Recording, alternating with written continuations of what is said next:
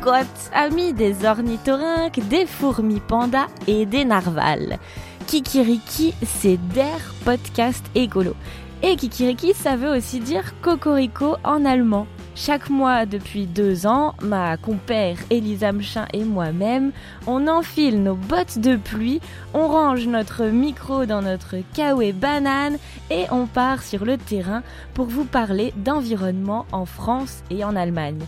Et oui, parce qu'on s'est dit qu'en écologie, l'Allemagne était souvent présentée comme modèle de vertu. On y fait donc escale pour s'extasier ou parfois aussi pour grognonner. 1 heure de reportages, de blagues cocasses, de discussions et de solutions qui vous remettent d'aplomb et de la meilleure des humeurs. En fait, en gros, Kikiriki, c'est le seul podcast où on entend un Mitch Biocannon espagnol téméraire sauveteur d'orchidées sauvages et où on se demande si les préservatifs des Allemands sont bien biodégradables. Alors, par quel épisode commencer, me direz-vous ? Eh bien, ça dépend un peu de vos fascinations personnelles. Chaque épisode est thématique et plutôt intemporel. Monsanto, Notre-Dame-des-Landes, eau du robinet, nucléaire, pollution du web, extinction de masse, surpêche, sexe, abeilles, ondes, déforestation, Macron, déchets...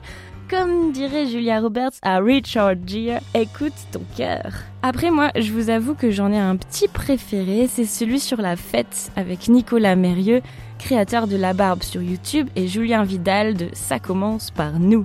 On s'est demandé comment festoyer sans polluer, on s'est incrusté à une soirée, on a fait sauter le cidre bio et on a parlé furoshiki. C'était un épisode spécial fin d'année avec beaucoup de belles discussions inspirantes et de blagues, comme d'habitude, d'un style très kikirikien.